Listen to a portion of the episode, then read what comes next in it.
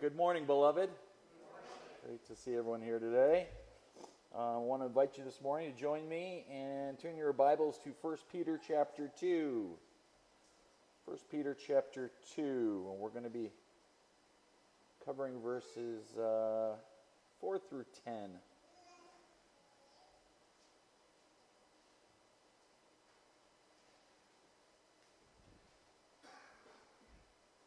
If you're uh, new with us, we've been going verse by verse through this great first uh, epistle by Peter, and today we come to um, another wonderful section of Scripture as Peter focuses on the incredible privileges we possess in Christ.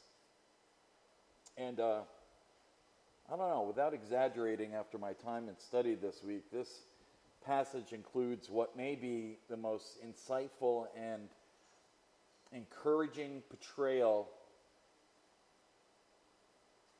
and insight to the identity and the purpose of God's people, really anywhere in the New Testament. I don't have a problem saying that. I mean, this stuff is this stuff's really profound. So I hope you're tuned in and ready to go today. So uh, let's begin as we normally do. We'll read through the text once through and after we can look at each of these verses and see what Peter has for us today. So let's begin there in uh, verse 4 as we hear now the word of the true and living God.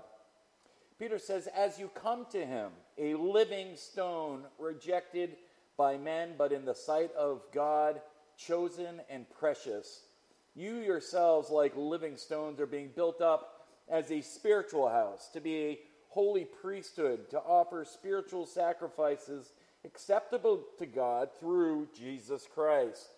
For it stands in Scripture Behold, I am laying in Zion a stone, a cornerstone, chosen and precious, and whoever believes in him will not be put to shame.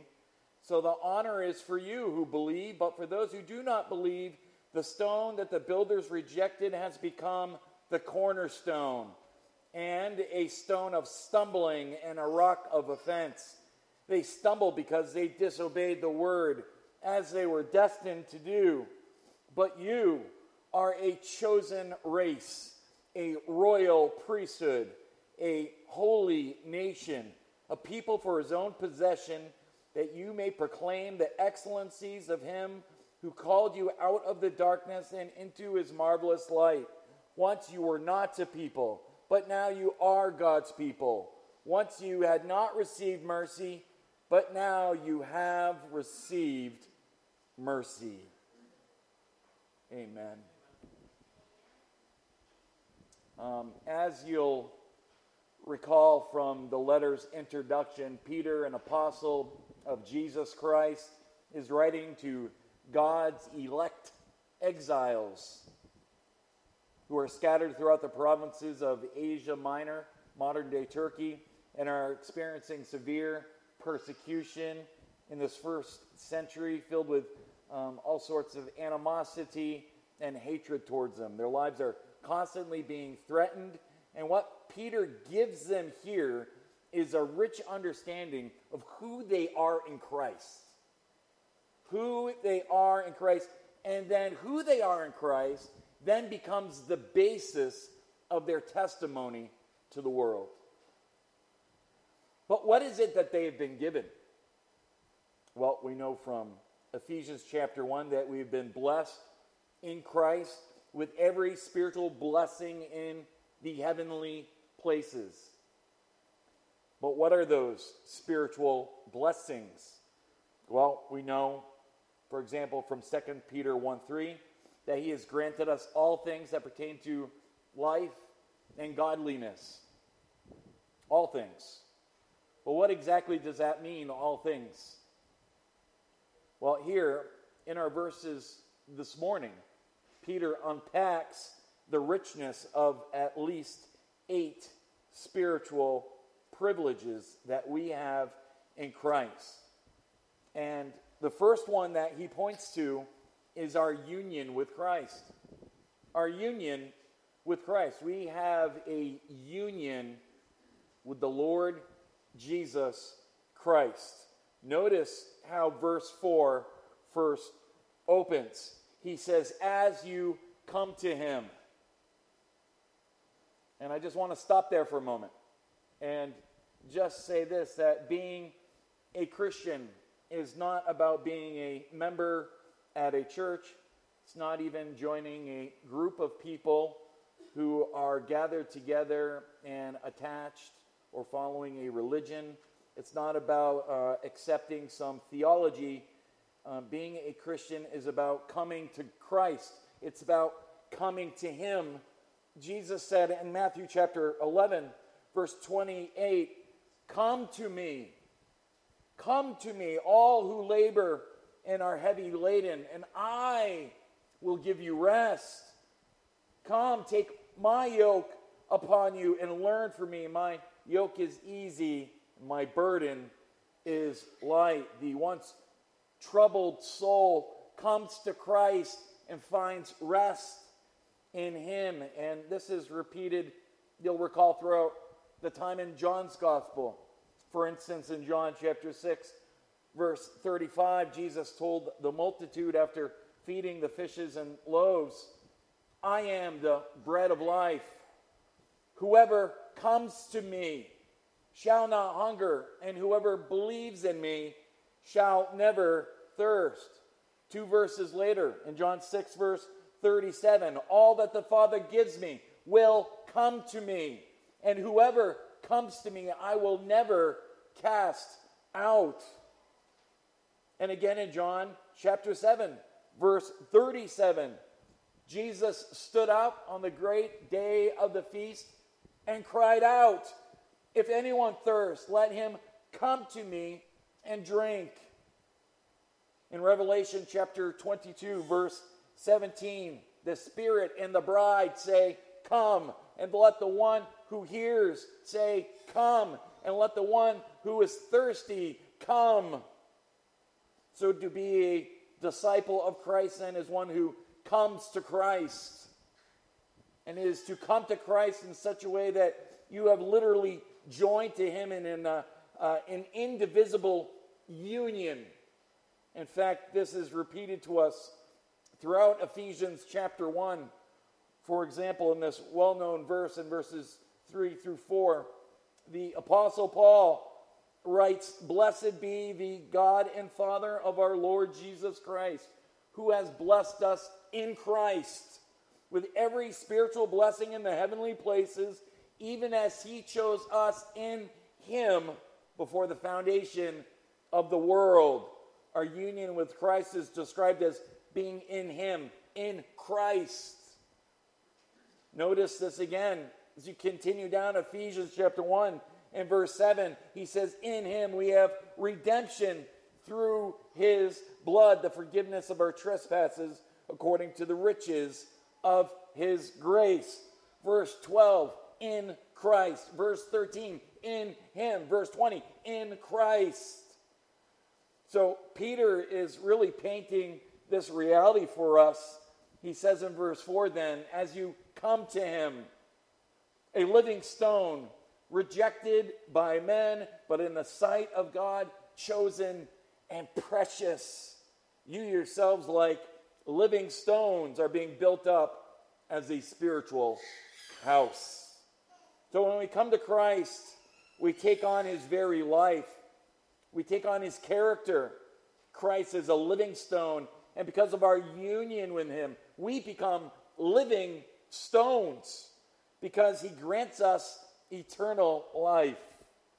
We become, says 2 Peter 2 1 4, partakers of the divine nature. We are joined to Christ. Paul says in Galatians 2:20 is no longer I who live, but Christ who lives in me. And as we grow in our union with Christ, we really don't have the ability after a while to mark out where we end and, and where he begins. We are united with Christ. To be a Christian, then, is to be one with Christ. 1 Corinthians 6, verse 17 says, He who is joined to the Lord becomes one spirit with him. You are the temple of the Spirit of God, the Spirit of Christ. So, the first thing that is to be understood about the privilege of being a believer, and this is only true, of course, of those in Christianity. No other uh, religion offers this kind of union with their deity. Um, now, the idea is that um, initially you come to Christ in salvation, but that's not the only meaning that Peter is conveying in this compound verb to come. It also means to come with the idea of remaining. Or as Jesus said in John 15 4, abide in me and I in you. Coming to uh, Christ denotes this um, intense drawing near to Christ, an intimate, abiding, personal fellowship. That's why the book of Hebrews says numerous times, let us draw near, let us draw near, let us draw near. In other words, we have this union with Christ. Let's take full advantage of it by drawing near to Him. This is the heart's longing in our worship to come before our Lord, to be moving in the direction of Christ in order to gaze upon His glory and to be increasingly transformed into His image. And so let's see how Peter lays the rest of this out. He says in verse 4 As you come to Him, a living stone. So Peter is using an analogy here, and he's going to refer to a number of images and texts from um, the Old Testament, um, text from the uh, prophet Isaiah, um, from the Psalms, um, that look forward to the Messiah. Peter says something interesting here, though. He says, This living stone, though it's been rejected by men, is chosen and precious in the sight of God. You see, God is going to use this precious stone to build something incredible. He's going to build his church. He's going to build his church. And because of our union in Christ, verse 5, you yourselves are also like living stones. And God is going to use you in such a way as to build this spiritual house. And so you have here this stone, this, this precious stone who is Christ, and he is a stone that has been perfectly um, shaped and chiseled. Therefore, he has been chosen by God to be this cornerstone of this spiritual house that God is building. And as we'll see later, the cornerstone was the most important stone um, in any building, as it was the first stone to be laid in the corner and by which you would align and stack all of the other stones on top of it. Think of a stone foundation. Um, if your foundation is built with uneven stones, um, broken stones that weren't fitting just right, your whole entire house would likely fall right over. But by choosing a choice stone, a precious stone in the corner, that has been perfectly fitted and placed, then you can begin to stack upon it all the other stones as God is building up this new spiritual house. The curiosity is, is why does Peter call it a living stone?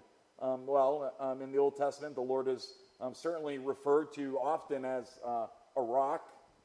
Um, I think of Psalms 18:2. The Lord is my um, rock and my fortress and my deliverer. Um, Psalm 78:35 says they remembered that God was their rock, the Most High, their Redeemer. Um, uh, what about uh, Daniel chapter 2? Um, messianic tones when Nebuchadnezzar has the dream of the stone that strikes the foot of the, the great image, breaking it into uh, pieces, symbolizing the destruction of all these world empires. Um, uh, it's a messianic picture of the, the rock, the stone. Um, but this is something different than that. This is the imagery of the temple. This is a construction metaphor that Peter is building for us. And he has moved from a metaphor of a mother um, breastfeeding her newborn baby with the pure milk of the word to a metaphor of construction in which Christ is the cornerstone and we as living stones are being built up in this new spiritual house of worship. We are now the temple. God dwells within his temple. God's people are his church, and he is a living stone. And because he lives, we live also. So we come to him, a living stone, rejected by men. What does that mean? Um, well, we know from our time in John's Gospel, John 1 11 says that he came to his own, and that his own people received him not. That the people of Israel rejected their Messiah. The religious Israel, the temple, rejected its Messiah. The world at large hated Christ and killed him. He was rejected, and most of the world today still rejects Christ. But though he is rejected by men, in the sight of God, he is chosen and he is precious. At his baptism, the Father's voice from heaven came down This is my beloved Son in whom I am well pleased. Though the world may hate him, he is chosen and precious in the sight of God. And as living stones, we are eternally united with him, and we are being built up into this spiritual house. It's this beautiful picture Peter's painting for us here. And as we know in the Old Testament economy, the temple was where man would go to worship and encounter God and to offer his sacrifice. But now in this new spiritual building, God is the building his church out of living stones. So as the church, we are now the temple of God. It's an incredible image, God honoring privilege. It says in 1 Corinthians chapter 3 verse 16, "Do you not know that you are God's temple and that God's spirit dwells in you?" Do you not know? So, this is the first of our incredible privileges, your union with Christ. And there's so much that we could add to that, but uh, we got to go on. Peter doesn't stop there defining the privileges uh, that we have for belonging to Christ. Number two is the privilege of access to Christ. Access to Christ. Notice what Peter says in, in verse 5. You yourselves, like living stones, are being built up as a spiritual house to be a holy priesthood, to offer spiritual sacrifices acceptable to God through Jesus Christ. So we not only have union with Christ, but we have communion with Christ. We have direct access to Christ. In the Old Testament system, because of um, the impurity of sin, man was separated from God. Sin caused Adam and Eve to be driven out of the Garden of Eden. In the Old Testament, God warned his people, Get back! Get back! On Mount Sinai, he told Moses, I'm, I'm coming down the mountain in a pillar of fire. Uh, mark it off so the people don't come near where I am coming. If they touch that mountain, they will die. The most sacred place of God's presence in the tabernacle and then later in the temple was the Holy of Holies. The Holy of Holies. It was there where the presence of God was, and, and man was separated from God from, with a veil. In the temple, a massive veil, a 60 foot tall veil and only once a year could just the high priest enter into the Holy of Holies on Yom Kippur, the Day of Atonement, and only then he could enter to burn incense, um, to sprinkle uh, this, this, animal sacrificial blood onto the mercy seat um, of the Ark of the Covenant. And by doing so, the priest would atone for his own sins and the sins of his people. And it is said that the priest would wear um, jingling bells on their clothing or around their ankles, and as long as you could hear the bells jingling as they went into the tabernacle or, or in the temple behind the veil, um, you knew he was still alive, and God hadn't killed him for his um, being uncleanly or, or un, uh, not being holy and cleansed in the presence of a, a holy God. It wasn't until the cross that the veil in the temple was torn in two from top to bottom, symbolizing complete access now to God, that everybody who comes to him through Christ was no longer separated by sin. And so Peter says, You are being built up as a spiritual house to be a holy priesthood. We're not only God's temple, we're now holy priests. We have all become kings and priests. We have total and complete access to God now through Christ. We don't need a priest. You don't need a temple. You don't need a sacrifice. You don't need anyone to draw near to God. Our access to God is immediate. God is in us, and we are in Christ. Listen to Hebrews chapter 10, verse 19. Therefore, brethren, having boldness to enter the holiest by the blood of Jesus. Now, this term, the, the holiest, is referring to the, the Holy of Holies, uh, the holiest place that uh, is on earth, except Hebrews, if you read uh, earlier in the book, it makes it clear um, in the earlier chapters that now he's talking about actually the heavenly sanctuary, uh, possibly the very throne room of God, the very presence of God. Uh, moment by moment, you are walking with Him in God, in prayer, in daily communion with Christ through the Spirit of Christ. The ultimate and final sacrifice has been made, the one true and perfect sacrifice. The blood of Christ has been spilt. Verse 19, therefore, beloved, having boldness, you now can enter into the presence of God, the holiest, by the blood of Jesus, by a new and living way, which he consecrated for us through the veil that is his flesh. Remember, is the veil that separated man from God, but now we go right through it because Christ has offered his flesh. Verse 21 and having a high priest, and, and Christ is now our, our, our high priest. Uh, he has made the sacrifice and has brought us into this new and holy priesthood. Verse 22 let us draw near with a true heart in full assurance of faith, having our hearts been sprinkled from an evil conscience and our bodies washed with pure water. Just a ton of imagery here if you have spent time in the Old Testament. Um, and now we are part of this priesthood that he has called us for. Now, when you think of the priesthood in the Old Testament, there are several things that characterize Old Testament priests that we should be aware of if, if we are, in fact, now priests in this calling. First of all, the priests had to be chosen of God.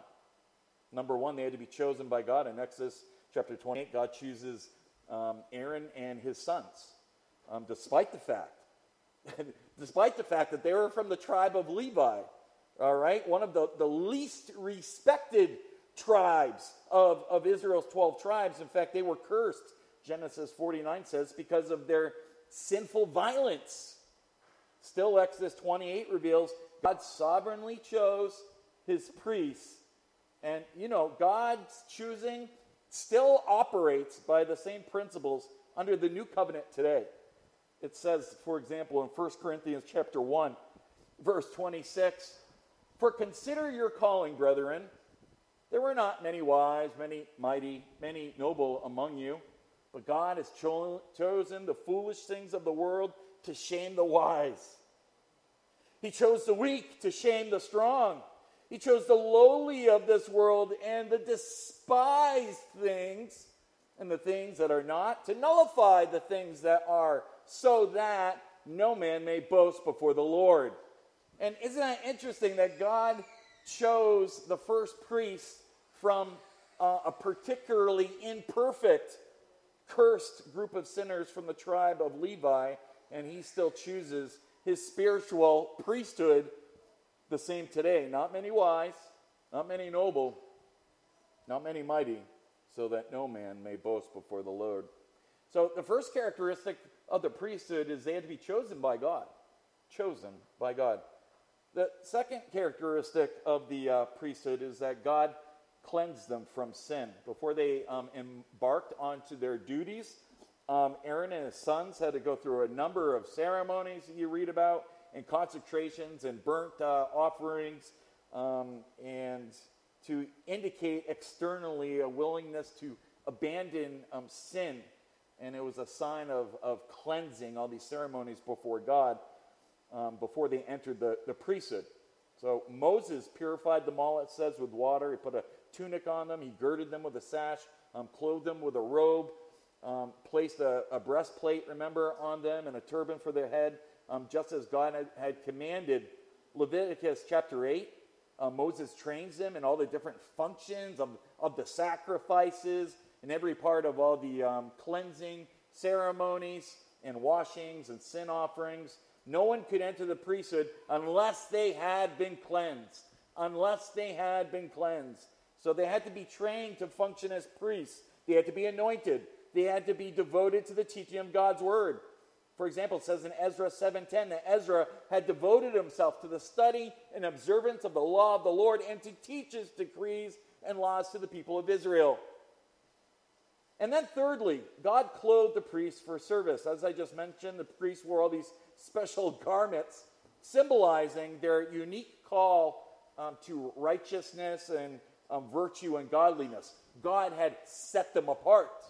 God had set them apart and wanted them to appear distinct from the people so everyone would know they uniquely belonged to him. They were his priests.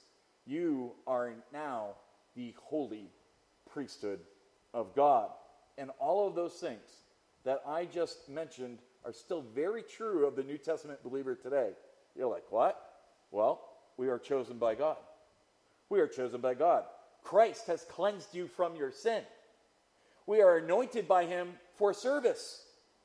We are prepared for duty by the power of the Holy Spirit and the gifting of the Spirit in us. We are trained through the Word of God. You have been set apart by God. You have been sanctified and washed by the blood of Christ. We are a holy priesthood. And I think sometimes, you know, I know I do, underestimate that could I uh, fallen I um, come in any kind of humble service that is even close to being acceptable to my holy God? But did you notice what it says there at the end of verse 5? To be a holy priesthood, to offer spiritual sacrifices acceptable to God through Jesus Christ. Our sacrifices aren't bulls and goats, but spiritual sacrifices. And what are these spiritual sacrifices, you ask, since you're in the priesthood of God? Well, specifically, we could look to a familiar verse in Romans chapter 12, 1 through 2, that says, I appeal to you, therefore, brothers, by the mercies of God, to present your bodies as a living sacrifice. No more dead sacrifices. Your body is now a living sacrifice that is holy and acceptable to God, which is your spiritual worship. So he commands us to, to present to God your bodies as a living sacrifice. Since sacrifices of dead animals are no longer acceptable to the God, because the Lamb of God was sacrificed once and for all, the redeemed of the Lord are now to offer themselves, themselves, and all that they are and all that they have as a living sacrifice to God. But what does that look like? Look at verse 2. Do not be conformed to this world, but be transformed by the renewal of your mind. Verse 1 Live a life that is holy and acceptable to God, which is your spiritual sacrifice. Practically, what's it look like? It's service, worship, prayer, loving one another. How do I offer spiritual sacrifices acceptable to God through Jesus Christ? How about doing what Hebrews 13, 15 through 16 commands you? Through him, then, let us continually offer up a sacrifice of praise. That is the fruit of your lips that gives thanks to God. And do not neglect doing good and sharing, for with such sacrifices God is pleased. What is my spiritual sacrifice? Through Christ, I continually offer up a sacrifice of praise. And give thanks to his holy name. Don't neglect doing good, worship him and serve. And then what about Ephesians chapter 5 verse 2? Paul says, Live a life of love just as Christ loved us and gave himself up for us as a fragrant offering and sacrifice to God.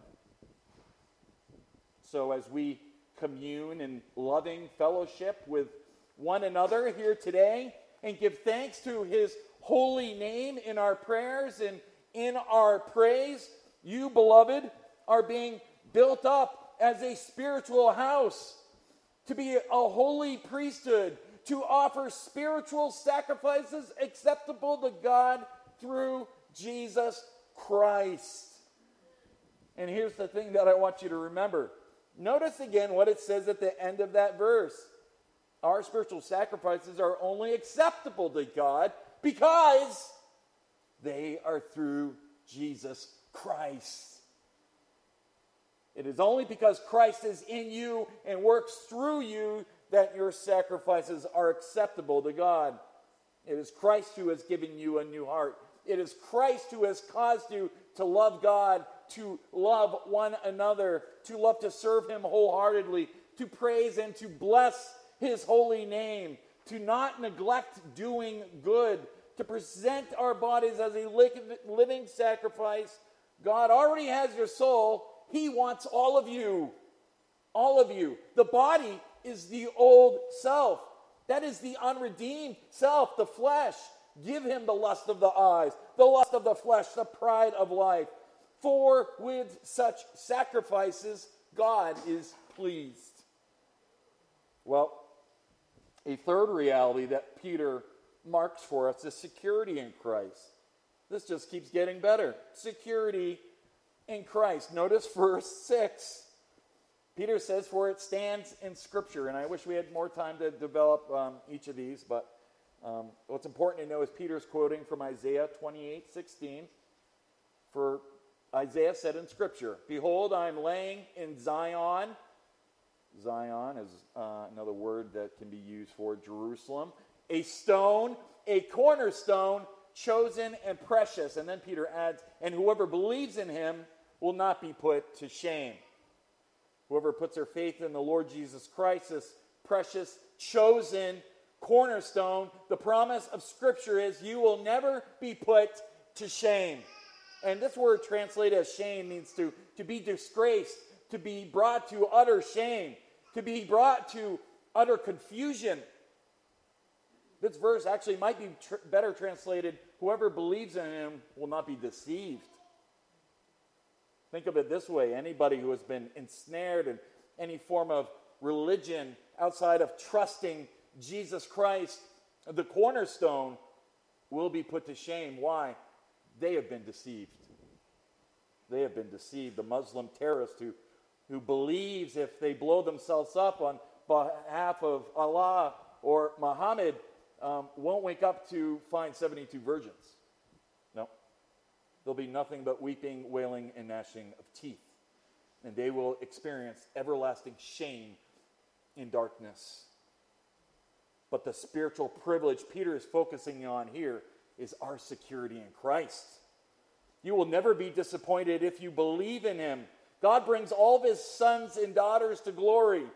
He knows all of his sheep by name. He calls them all. He leads them on. He loses none of them.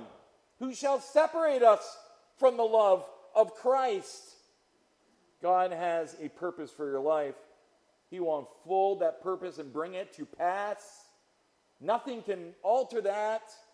The Lord Jesus Christ is the perfect, exact, precise, precious one of God, on whom God is building his church. All the living stones are chosen and selected by God. He stacks them upon this precious, choice cornerstone, who is perfectly laid, and all the other stones lay perfectly on him, and they make up the perfect temple of God. And in that temple, no stone is taken out, no stone gets loose, no stone is out of place, no stone is removed, no stone just falls out. No one will be put to shame. He will bring all of his sons and daughters to glory, and that's a picture of our security in Christ. So we have union with Christ, we have access to God through Christ, we have security in Christ. Watch you notice number four, our affection for Christ. Our affection for Christ. Notice how verse 7 opens. So the honor is for you who believe. That word, therefore, honor is uh, time.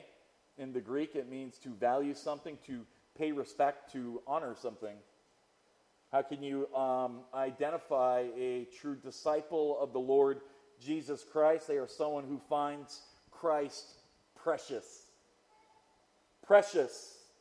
Their life honors Christ. Their affection is towards Christ. They can't get enough of Christ. Jesus said in John 8 42, If God were your father, you would love me. Peter said in uh, 1 Peter 1 8, Though you have not seen him, you love him. And though you do not see him now, you believe in him. With all of our weaknesses and all of our failures and all of our shortcomings, we are marked by those who love Christ. Remember the end of John's gospel? What was Jesus worried about with restoring Peter three times? Do you love me? Do you love me? Do you love me? That's all I'm asking. 1 Corinthians 16 22. If anyone does not love the Lord Jesus Christ, he is to be accursed. As Christians, our affection is totally and completely on Christ. And this distinguishes um, Christians from a religious person. We can't get enough of the person of Christ. We can't get enough of his beauty and his glory and his preciousness. That's why we read the scriptures because we see him revealed there and we want to know him more. That's why we commune with him in prayer, that we might have those intimate times of, of communion with the Godhead, knowing that he hears and he answers even my prayers. Christ is the topic of our conversations. We can't get enough of this cornerstone who's precious and chosen. We study the Bible, we find Christ. We're in the Old Testament, we find the anticipation of Christ and the foreshadows and pictures of Christ. We find the prophecies of the one who is to come. The anticipation of Christ and leads to the incarnation of Christ in the Gospels Matthew, Mark, Luke, and John. The book of Acts is the proclamation of the church, pro- pro- proclaiming Christ. The, the epistles, the letters, are the explanation of Christ. The book of Revelation is the glorification of Christ. So, verse 7 says, The honor is for you who believe. You see, only those who believe in Christ manifest a love for Christ. In contrast to those who do not believe, those who do not believe, the stone that the builders rejected has become the cornerstone. Here, Peter quotes Psalm 118, verse 22, as he asserts it was the, the Jewish leaders who were the builders who rejected Christ, the stone. Jesus quoted this exact same verse to the Pharisees.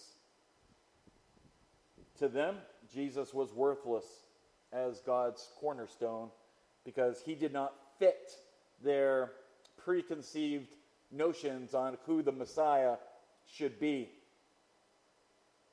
Therefore, having become the cornerstone, verse 8, and a stone of stumbling and a rock of offense, that's Isaiah 8, 14, 15, they stumble because they disobey the word as they were destined to do.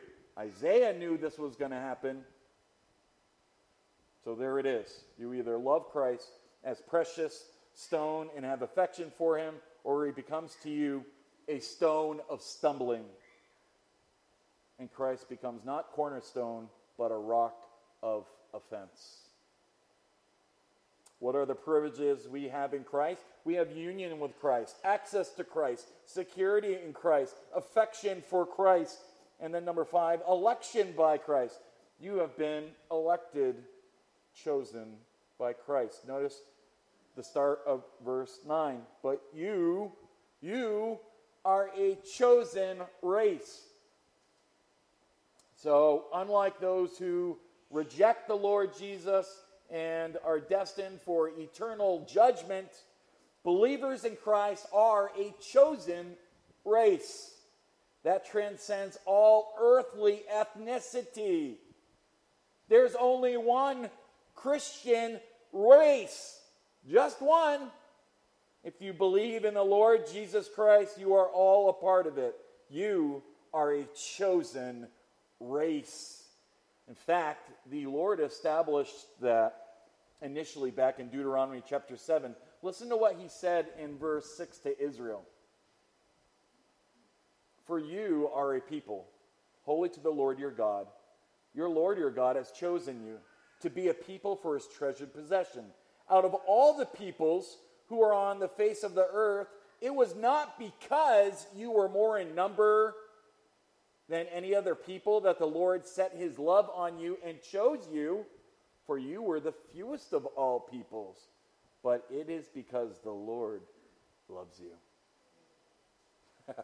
How awesome is that? The uninfluenced love of God was set upon his chosen people, the people of Israel. Now, the uninfluenced love of God is set upon his church, the bride of Christ, and you are a chosen race. Ephesians 1 4 through 5 says, For he chose us in him before the foundation of the world that we should be holy and blameless before him. In love, he predestined us for adoption to sonship through Jesus Christ. Your name was written in the Lamb's book of life before the world began. Before there was anything in existence other than the triune God, God already knew and already set his love and affection on you. He chose you for adoption into his eternal family. And really, th- this is one of the most um, really worship motivating of all the teachings and doctrines in Scripture because all the other doctrines come out of that one. That, that was in the beginning of everything in the mind of God.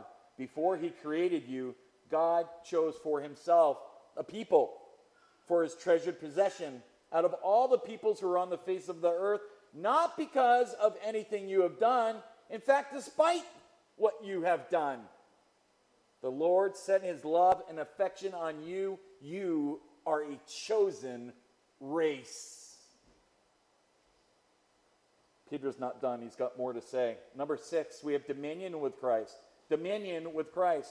He says there in verse 9, not only are we a chosen race, but you are a royal priesthood. So you go from being chosen by Christ to reigning with Christ. You were in the priesthood, but now you're in the royal priesthood. Revelation 20, verse 6 says, They will be priests of God and of Christ and will rule and reign with him for a thousand years. Six times it says in Revelation 20, thousand years, a thousand years. They'll be on the earth for a thousand years. Revelation 5, verse 10 says, We will reign with Christ on the earth. We are royal priests of a godly kingdom. The king is Christ. So, as living stones, we're being built up into this spiritual house. It's not just any house, this is a royal house, uh, a, palace, if you will, in God's kingdom. Christ is the King of Kings and Lord of Lords. 2 Timothy 2:12 says we will reign with him we will reign with Christ. And then Peter says, not only are you a chosen race, a royal priesthood, but also a holy nation, who are people for his own possession. And are we not so blessed here, even still now in the United States of America? Um, such a, a great nation um, when we look at the uh, world at large. But um, keep in mind, um, even this nation that we're citizens of is only temporary. Um, your true citizenship is in heaven. But until you get to heaven, you're actually technically, spiritually, a part of a holy nation. You're in God's kingdom first and foremost. Then, then we look at the laws and blessings of, of what uh, the, the people have laid out. First, there's God's law and his nation that we belong to. Um, all this is Old Testament terminology. Actually, this is right out of Exodus 19:6, when God was giving the promises of the Old Covenant um, in Mount Sinai. Um, almost word for word, he told Moses, "Tell the people, you shall be to me a kingdom of priests and a holy nation." That's what he said. However, because of sin, because of Israel's unbelief, Israel forfeited her privilege of being God's unique people and being used in the way that God wanted to use them. But what is a tragedy for Israel eventually became a blessing to the Gentiles and now was actually the whole plan God had to touch the entire world. Paul tells us about this. It's summarized quickly in Romans chapter 11, verse 11. He says, So I ask, did they stumble in order that they might fall? Talking of the people of Israel? By no means. Rather, through their trespass, salvation has come to the Gentiles so as to make Israel jealous. Now, if their trespass means riches for the world, and if their failure means riches for the Gentiles, how much more will their full inclusion mean? Verse 15 For if their rejection means the reconciliation of the world, what will their acceptance mean but life from the dead? God hasn't forgotten about Israel. He still has big plans and he will use them in a mighty way. But a lot of the promises we see being blessed to the church today were available to Israel 5,000 years ago. 5,000 years ago. Well, two last quick things and we'll wrap it up here. Number seven is compassion from Christ. Compassion. We serve a compassionate Lord. Jump down to verse 10. I'm saving that uh, end of sec- uh, verse 9 for at the end. Verse 10. It says, Once you were not a people, but now you are God's people. Once you had not received mercy, but now you have received mercy. How did you come to be a part of God's chosen people? Was it something that you did? Was it through some achievement of yours? Was it because you worked really hard and now you're a good person? Nope. It was by mercy. It was mercy, God said. You have received mercy. If we had received what we all deserve, we should receive death. But God has instead given you mercy. Mercy is God's undeserved kindness. So, what does it mean then to be a Christian, a disciple of Christ? Once you were not a people, but now you are God's people purely by his mercy.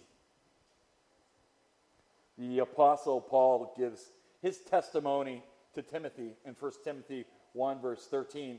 He said, I was formerly a blasphemer, a persecutor of those of the faith. Remember in Acts, he's chasing down the, the women and, and, and people and pulling them out of the house. He was a violent aggressor. Yet God has shown me mercy. That's the Lord's compassion. He is rich in mercy. Ephesians 2, verse 4. But God, being rich in mercy, because of the great love with which He loved us, even when we were dead in our trespasses, He made us alive together with Christ. By grace you have been saved. wow. So, what do we see in our verses then here from 1 Peter? These are the spiritual privileges we have in Christ. We are one race one temple, one priesthood, one kingdom, one church, one spirit. And we belong to God wherever we are. But why? There's always someone, but, but why? How come? Why has God poured out all of these spiritual blessings onto us? Why have we received such mercy? Why has He poured out the, the lavish riches of His grace, you ask? Well, at least in these verses, I found the answer and I made it our last spiritual privilege our proclamation of Christ. Our proclamation of Christ. This is what it leads to. There are two um, so that's that I want to point out that will answer this. One is in verse 9, and then the other one is in verse 12. But let's start in the middle there of verse 9. Why has he um, blessed us with all these spiritual blessings um, in the heavenlies, you ask? So that you may proclaim the excellencies of him who has called you out of darkness into his marvelous light. Already training him to share the gospel. Why has the Lord granted us all of this? Why has He given us union with Him and access and security and love and election and dominion, mercy and compassion? Why has He given all of this to us in such uh, magnificent uh, fullness and abundance? First of all, so that you can go tell the world what Christ has done. It's that explicit. Verse 9, so that you may proclaim the excellencies of him who has called you out of darkness into his marvelous light. What are all the excellencies? All the things I just recited to you. All the spiritual blessings in the heavenlies in Christ.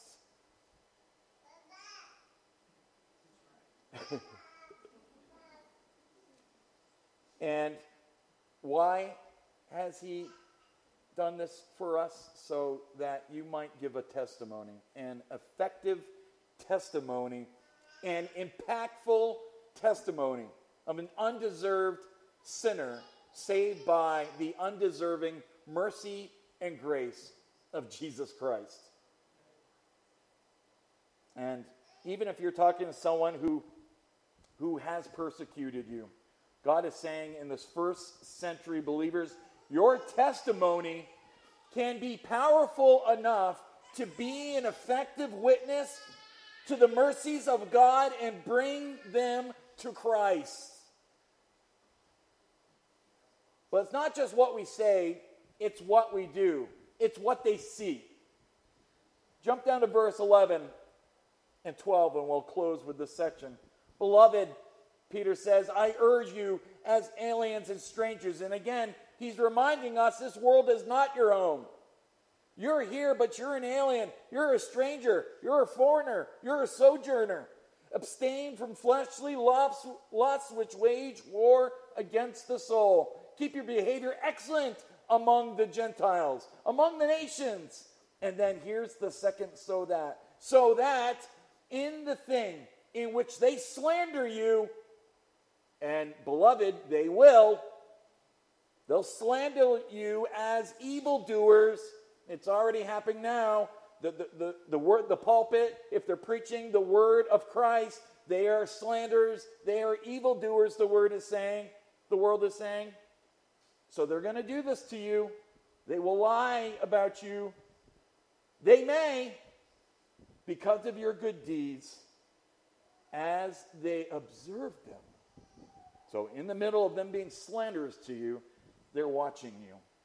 They've heard your testimony and the glories and the excellencies of Christ. But now, on top of that, they've observed you and they've seen your good deeds, despite the fact that they slandered you and they were evildoers. As they observe you, Glorify God in the day of visitation. It's a combination of, of what you proclaim and it's how you've acted. I urge you to abstain from fleshly lusts. That's dealing with our sin, of the flesh.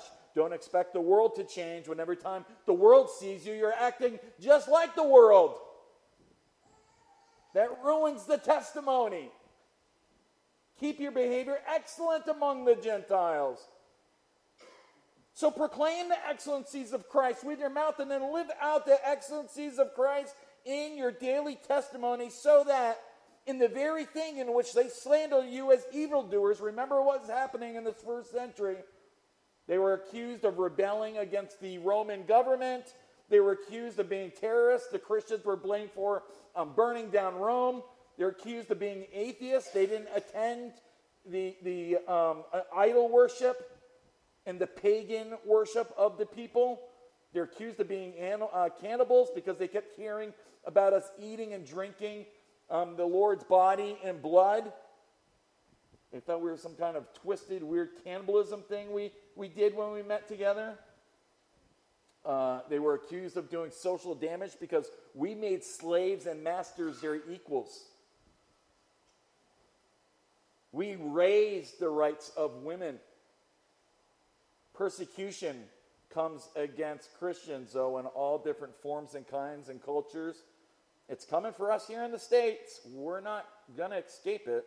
But, but what do we do in response to it? Well, we're going to deal with this over the next couple of weeks because Peter will address this. But number one, first of all, we stand up for God's truth. There is zero compromise for that. Cannot compromise for that.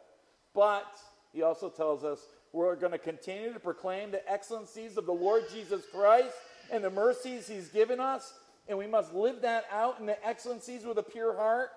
And we live those things in the face of the pagans, in the face of the nations, so that the thing in which they slander you as evildoers, they may, because of your good deeds, deeds, as they observe them, glorify God in the day of visitation. What is that? The visitation is the day that the Lord returns. Someday everyone's going to face God, and the righteous judge will speak. And in the meantime, God has made you written letters. And your testimony to the outside world is one of the many ways that God uses his people to testify to the mercy of Christ. And so, everyone will face God on Judgment Day, and he will speak. The question is are you ready to face him? Have you either tasted and seen that the Lord is good, or are you running in the opposite direction? Our prayers today is that you've turned to Christ, the light of the world. If you need prayers this morning, um, or if God has moved your heart, we'd love to pray with you. Um, and uh, you're welcome to come forward. Um, please stand as we praise the Lord, our cornerstone. Thank you.